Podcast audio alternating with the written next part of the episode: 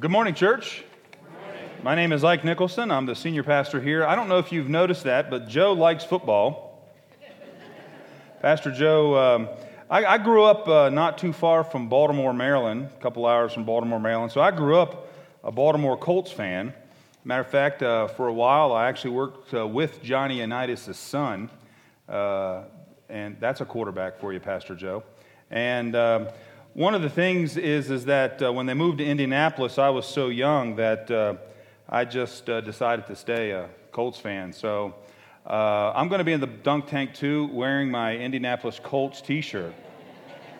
so I just want to put that out for you. I don't think any of you can sink the Indianapolis Colts. Y'all can steal quarterbacks, but. Um, um, so I'm going to lose half the church and get fired before the day's over, aren't I?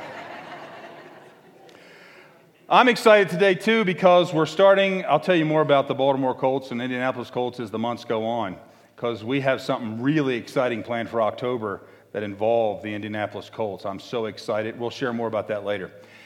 Today we're beginning a new series in uh, Philemon. Uh, it is we're going to go for four weeks. I'm uh, thankful that you're here. If you are not involved in a small group, I hope that you'll do that before the day's out we're going to have some of those small groups. I think maybe all of them are going to be there in the ministry fair because most of our small groups are going to be following the sermon series over the next four weeks, and it'd be a wonderful way for all of us just to get plugged in with a small group uh, so that you can go a little bit deeper in this series. Uh, whether you do or whether you don't get involved in a small group, we have some study guides that are out by the Welcome Center uh, that uh, have some handouts that will help you uh, go through it. I pray that you'll um, uh, pick one up and use it with your daily devotion. Uh, spend some time with it each day. You don't need to spend the whole time. You don't need to spend each day with all of it, but just at least a piece of it uh, as we all seek to go a little deeper into this book of Philemon. If you have your Bibles with you, I'm going to encourage you to turn uh, to the uh, book of Philemon, which is nestled there in the middle of your New Testament, uh, right before Hebrews. Uh, if you need to look at the table of contents, look at the table of contents. I generally preach from the English Standard Version of the Bible.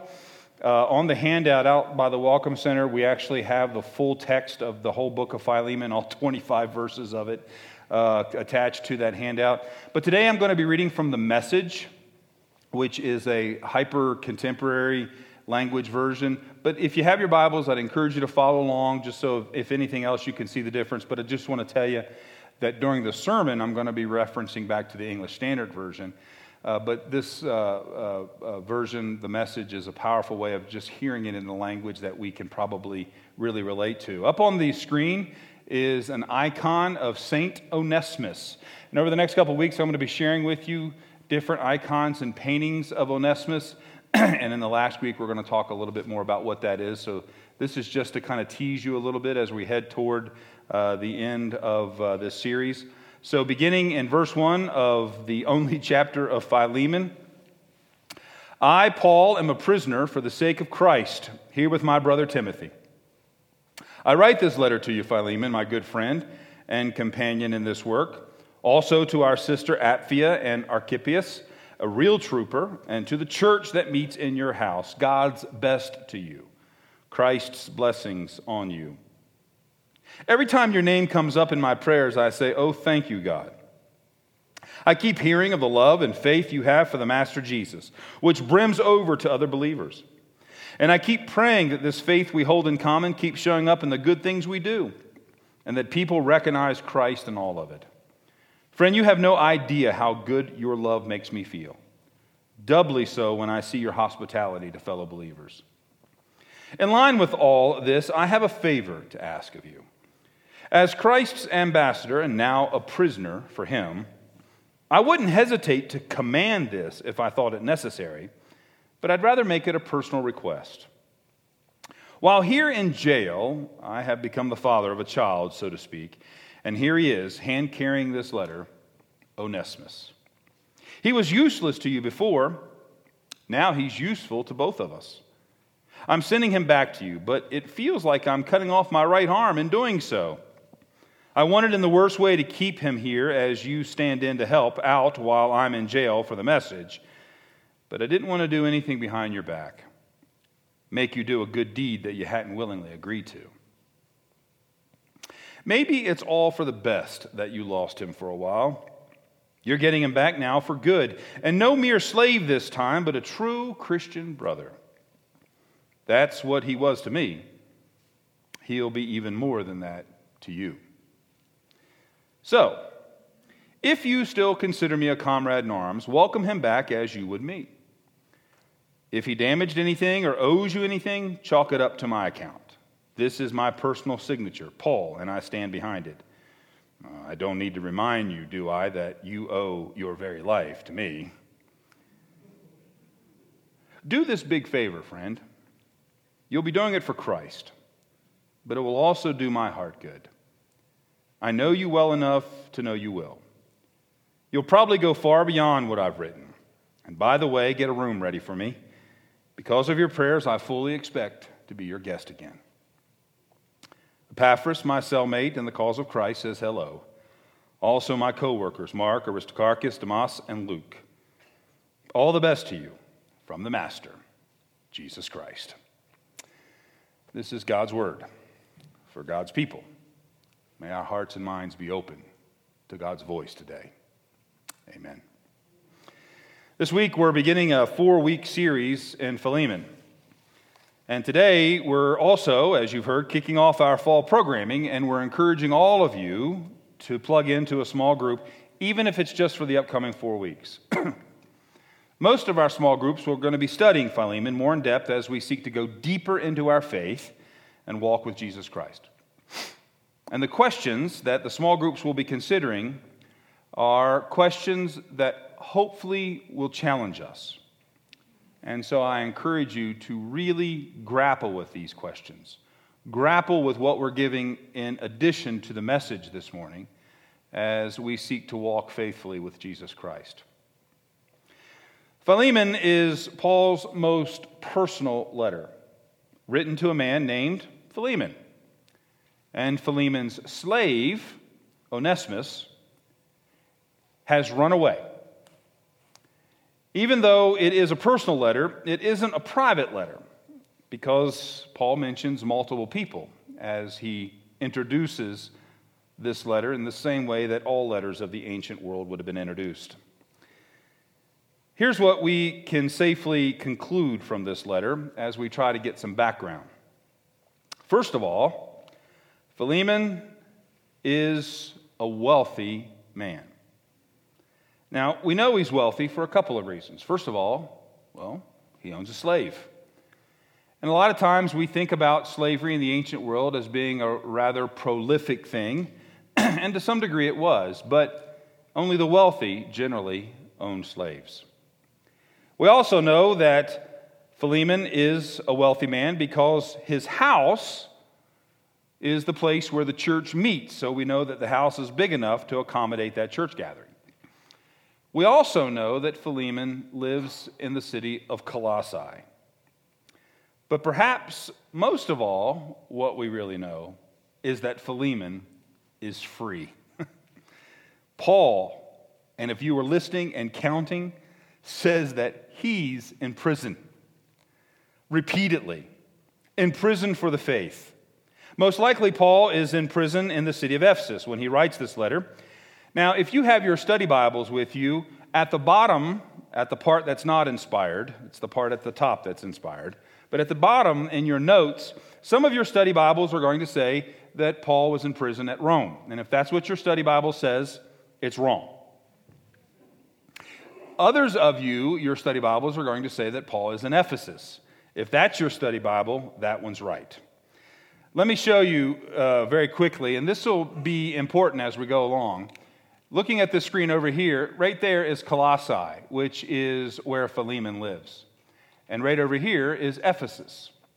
Now, we know that Paul was in prison in lots of places in the ancient world. And even though the Bible doesn't specifically say that Paul was in prison in Ephesus, most all scholars say that at some point Paul was in prison there, and probably around the year 52 AD. Now, remember that because that's going to be important in the upcoming weeks. Now, Onesimus is a slave, and he has escaped from his master Philemon. Now, if he was to try to get to somebody who could do him the most good, he would leave Colossae and go to Ephesus, which is about 100 miles and would take about a week to get to if he was walking it by foot. If he was going to Rome, Rome is way over here. Now, in that he is, if, if he was trying to get to Rome, the way most people would have gotten to Rome, he would have gone to Ephesus, taken a boat over to Corinth, from Corinth, taken another boat to Italy, and then walked up to Rome. That's about a 1,800 mile journey and would have taken up to a month to get, to get to.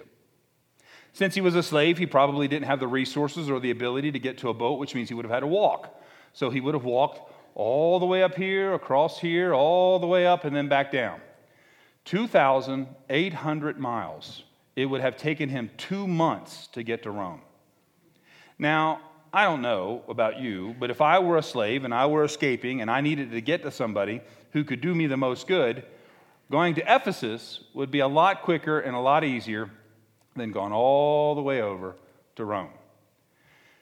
The reason this is important, and we'll go more deeply into this in some of the upcoming sermons, is that it really helps us date when Paul writes this letter of Philemon, that this is one of the first letters that Paul writes, somewhere around the year 52 AD, which means this letter was written before he wrote Galatians or the book of Romans, which is considered the Magna Carta of the Christian faith.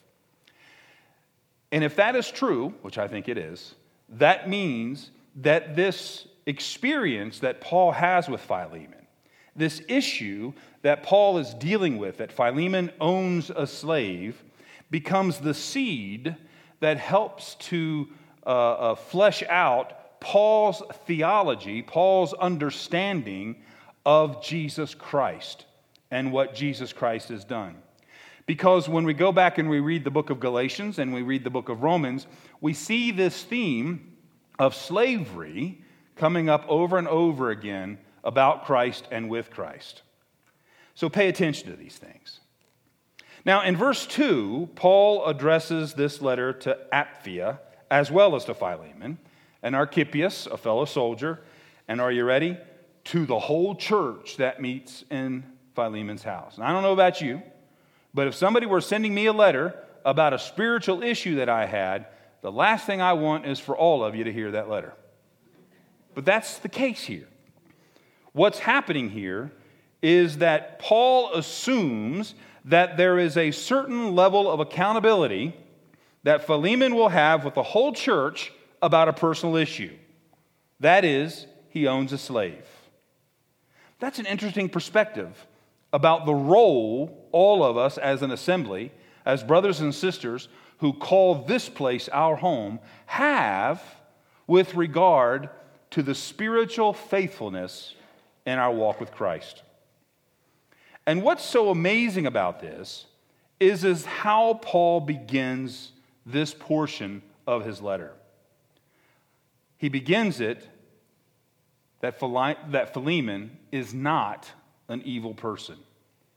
Now, look with me at verses 4 through 7. Paul writes, I thank my God always when I remember you, because I hear of your love and the faith you have toward the Lord Jesus and for all the saints. Now, I think it's pretty obvious that the primary reason Paul is writing this letter to Philemon is, is that he's a little bit hacked off about the idea that Philemon owns a slave. And he wants to send Onesimus back to Philemon as a brother. And he expects Philemon to receive Onesimus, no longer as property, but as a brother in Christ. Now, even though we probably, I think, all would agree that that's Paul's overarching meaning here, there's also a meta narrative, a bigger meaning that goes through all of Scripture, a bigger story, a story that accompanies every bit of Scripture from Genesis to Revelation. And I believe that that story is Jesus. It is that piece of the story that really unites all of Paul's assumptions here about how we relate to Christ because, from Paul's perspective, how you and I relate to Jesus Christ informs how you and I will relate to one another. Now, there should be, as followers of Jesus Christ, something different about our lives. There are marks in each of our lives that should set us apart from other people. Not in an arrogant way, but in a way of discerning and understanding what it means to be a follower of Jesus Christ. Now, scholars classify this book of Philemon as a narrative book. That is, is that this is a story that is being told in order to convince someone of a point or a position. Okay? Now, it's a significant way of how the Bible communicates. And it's a significant way how you and I communicate, if you stop and think about it. We tell stories, don't we? We engage on a personal level. It's important for us that those who stand before us, whether they be pastors or politicians or educators, that there be something about them that is relatable, some sense of commonality, some sense of being real or keeping it real. Now, as a civilization, known as the Western civilization in which you and I are in, and a culture, we have inherited a literature, a philosophy, and a method of wisdom from the Greeks and the Romans. Now, we call that rhetoric. Now, you've probably heard that word before. The problem is, is that when we've heard that word, we've heard it primarily from the lips of journalists you know how it's normally presented on television or in the newspaper or online.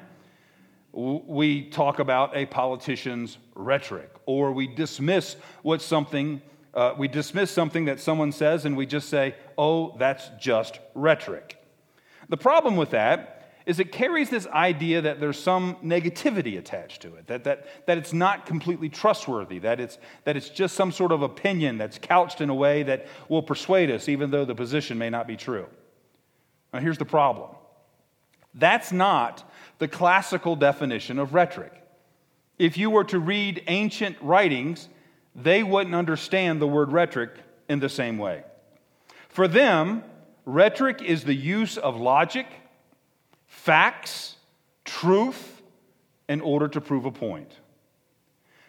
Now, the irony of today is that even though we are greatly influenced by that Greco Roman approach to life, you and I are also influenced by another kind of philosophy.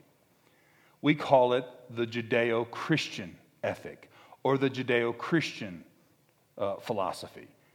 And there's lots of folks out there who like to resist that, that they think that they owe nothing to the Judeo Christian heritage. But it, they're, they're wrong. Judeo and probably we don't even want to say Judeo Christian because, in many ways, you could just say the Jewish understanding. Because as Christians, we've inherited both the ideas, the methods, and the stories of the Jewish people. The Judeo Christian method, the Jewish method, is to use metaphors, to use allegories, to tell stories about our faith. If you've opened up your Old Testament, the whole Old Testament is full of stories. Now, that doesn't mean that the Jewish people don't understand raw logic or wisdom. You only need to read the book of Proverbs and you can see that. But predominantly, they lean upon the narrative, they lean upon experiences. Now, we get this from the Greeks as well. And maybe it's because Greece is almost exactly midway between the hyper intellect of the West and the more relatable personal relationships of the East, or specifically the Middle East. And so, what we have been handed is both in a wonderful way. For those of you who remember your high school literature, think the Iliad and the Odyssey. Think of Plato's Republic. Stories put together with logic. Now, before you all fall asleep because you've just realized you've taken an hour or so to be in a philosophy class, let me just share with you this. It's important to remember that the Bible tells us that we are to love the Lord our God with all of our heart, that personal story, and our mind. Don't dismiss your intellect for only experiences and feelings. Don't dismiss feelings and emotions to solely be intellectual. Both of them are necessary. And both of them have influenced how you and I think, even if we don't know we've been influenced. Now, Paul is a perfect example of this. Paul understands how to do both exceptionally well. Think back to the book of Acts. Don't you remember when Paul went to Athens and argued with the great philosophers of that city? But yet, when Paul was arrested and taken before the throne of monarchs and kings and governors, how did he defend himself?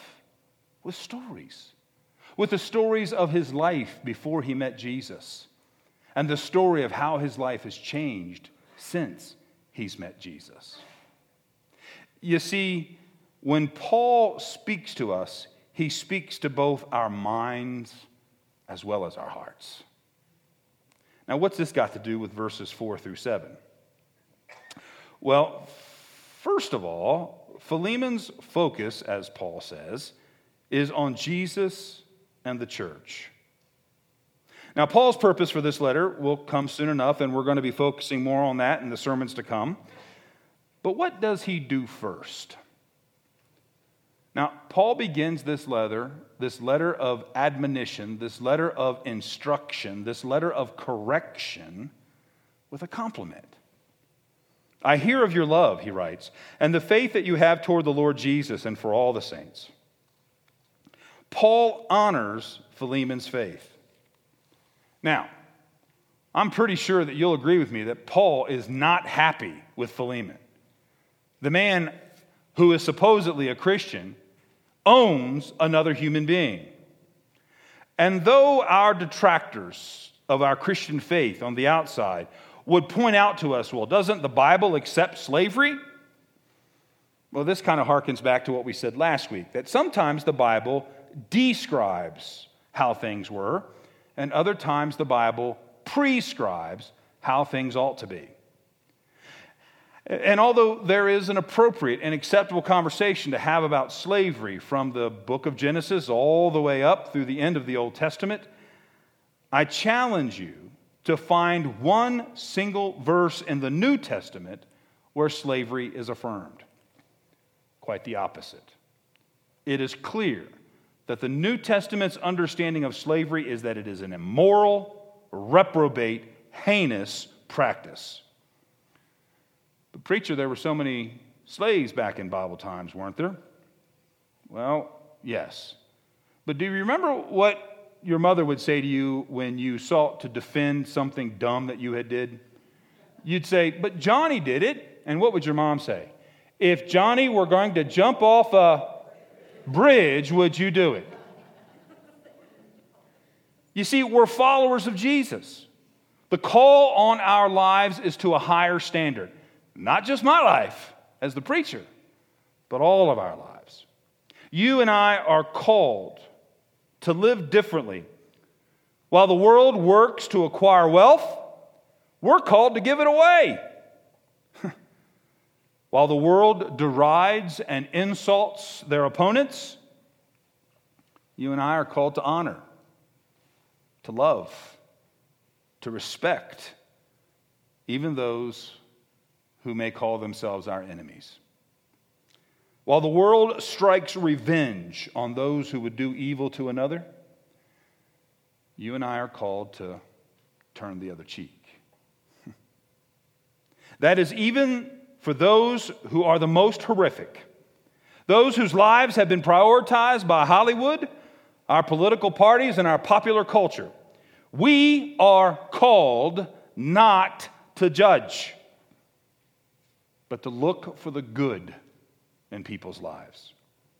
We are called to remind that to, to, to, even the most horrific among us, the, the most hateful, the, the most greedy, the most argumentative, the rudest person among us, you and I are called to remind them that they are made in the image of God.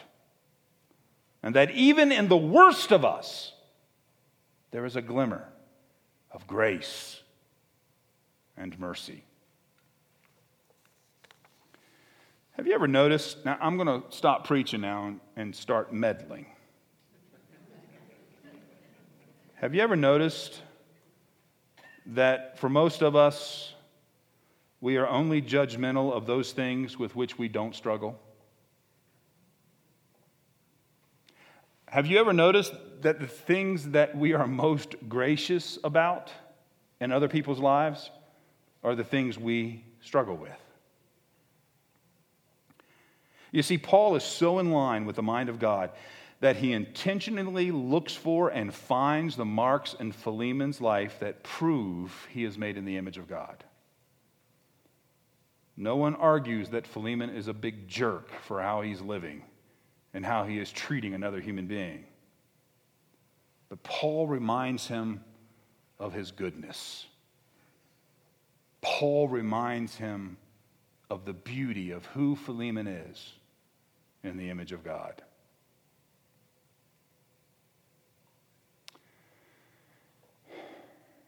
How would that change the world?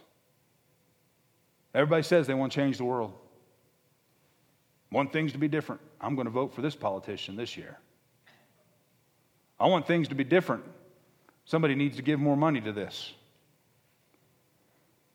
But how would it look how would reflecting back to others their goodness change our relationships with them? How would it change those who struggle with deep sin and brokenness in their life? How would it change us? Not only does Paul reflect that Philemon is capable of goodness and grace, he affirms that, I mean, there's a hammer getting ready to come down on Philemon here in just another verse or two.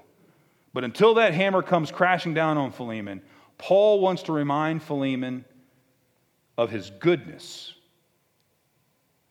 how he is an encouragement to others,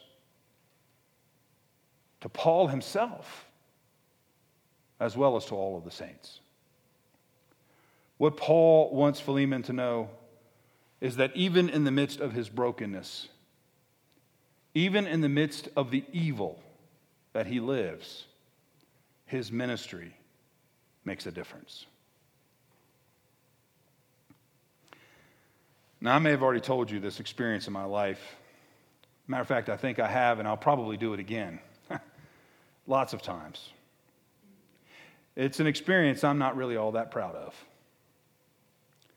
When I was a young preacher, just out of seminary, I had a conflict in my first church with an elder of that church.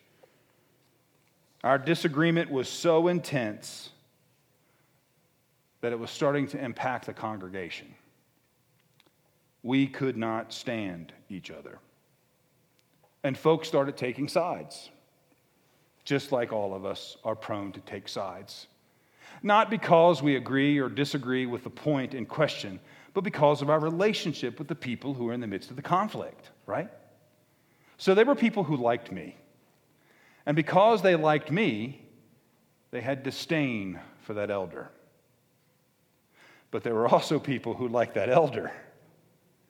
And because of their loyalty to him, I started getting anonymous letters suggesting that I should resign. I kept those letters for over a decade. Kept them in a file that I had labeled Daisy Darius. Don't know if you know who Daisy Darius is. In demonology, Daisy Darius is considered the demon second in charge of hell. I just destroyed those letters just a few years ago. It's a situation I'm not that proud of. It got so bad that when it was his Sunday to serve at the table, I refused to receive communion. Until one day, his six year old granddaughter came to church. And as I was standing on one side of the church, I saw her come in at the other door. And when she saw this elder, her grandfather, she shouted, Poppy! And she ran down the aisle and jumped into his arms. And I think I heard the Holy Spirit chuckling behind me.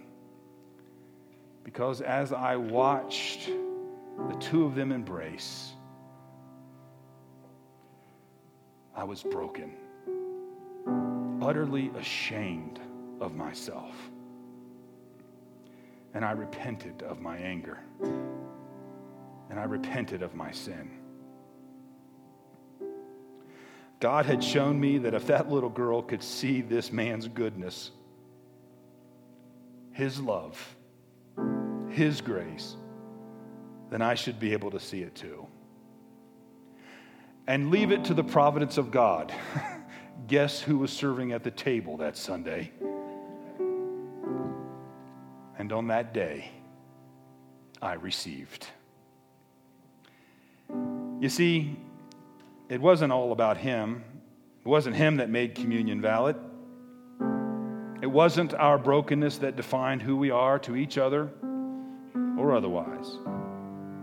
But it was Christ who loved both of us enough to offer himself up as a sacrifice for our redemption and made both of us brothers of Jesus Christ and consequently brothers with each other. What would your life be like if you and I could do that with those we view as our enemy?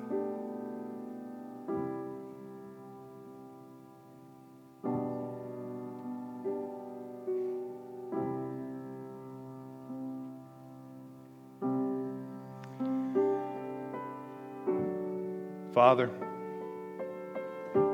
as we lived in rebellion of you. You took the form of a servant, of a slave, and suffered the penalty of the cross. As we reviled you and rebuked you and challenged you, you said, Father, forgive them, for they know not what they do. As we cast lots as we ridiculed your message of love, they laid your body in a tomb. And as we went home, believing that what we had thought was true, that darkness will always win, that anger will always be victorious, on the third day, you came back to life and rolled back the stone, and in victory walked out, and the world was changed we humble ourselves before you, O God, and thank you that you saw who we could become through Jesus Christ and by the power of the Holy Spirit. You've given that gift to us, Lord. And we seek today to leave here and give that same gift to the world. In Jesus' name. Amen.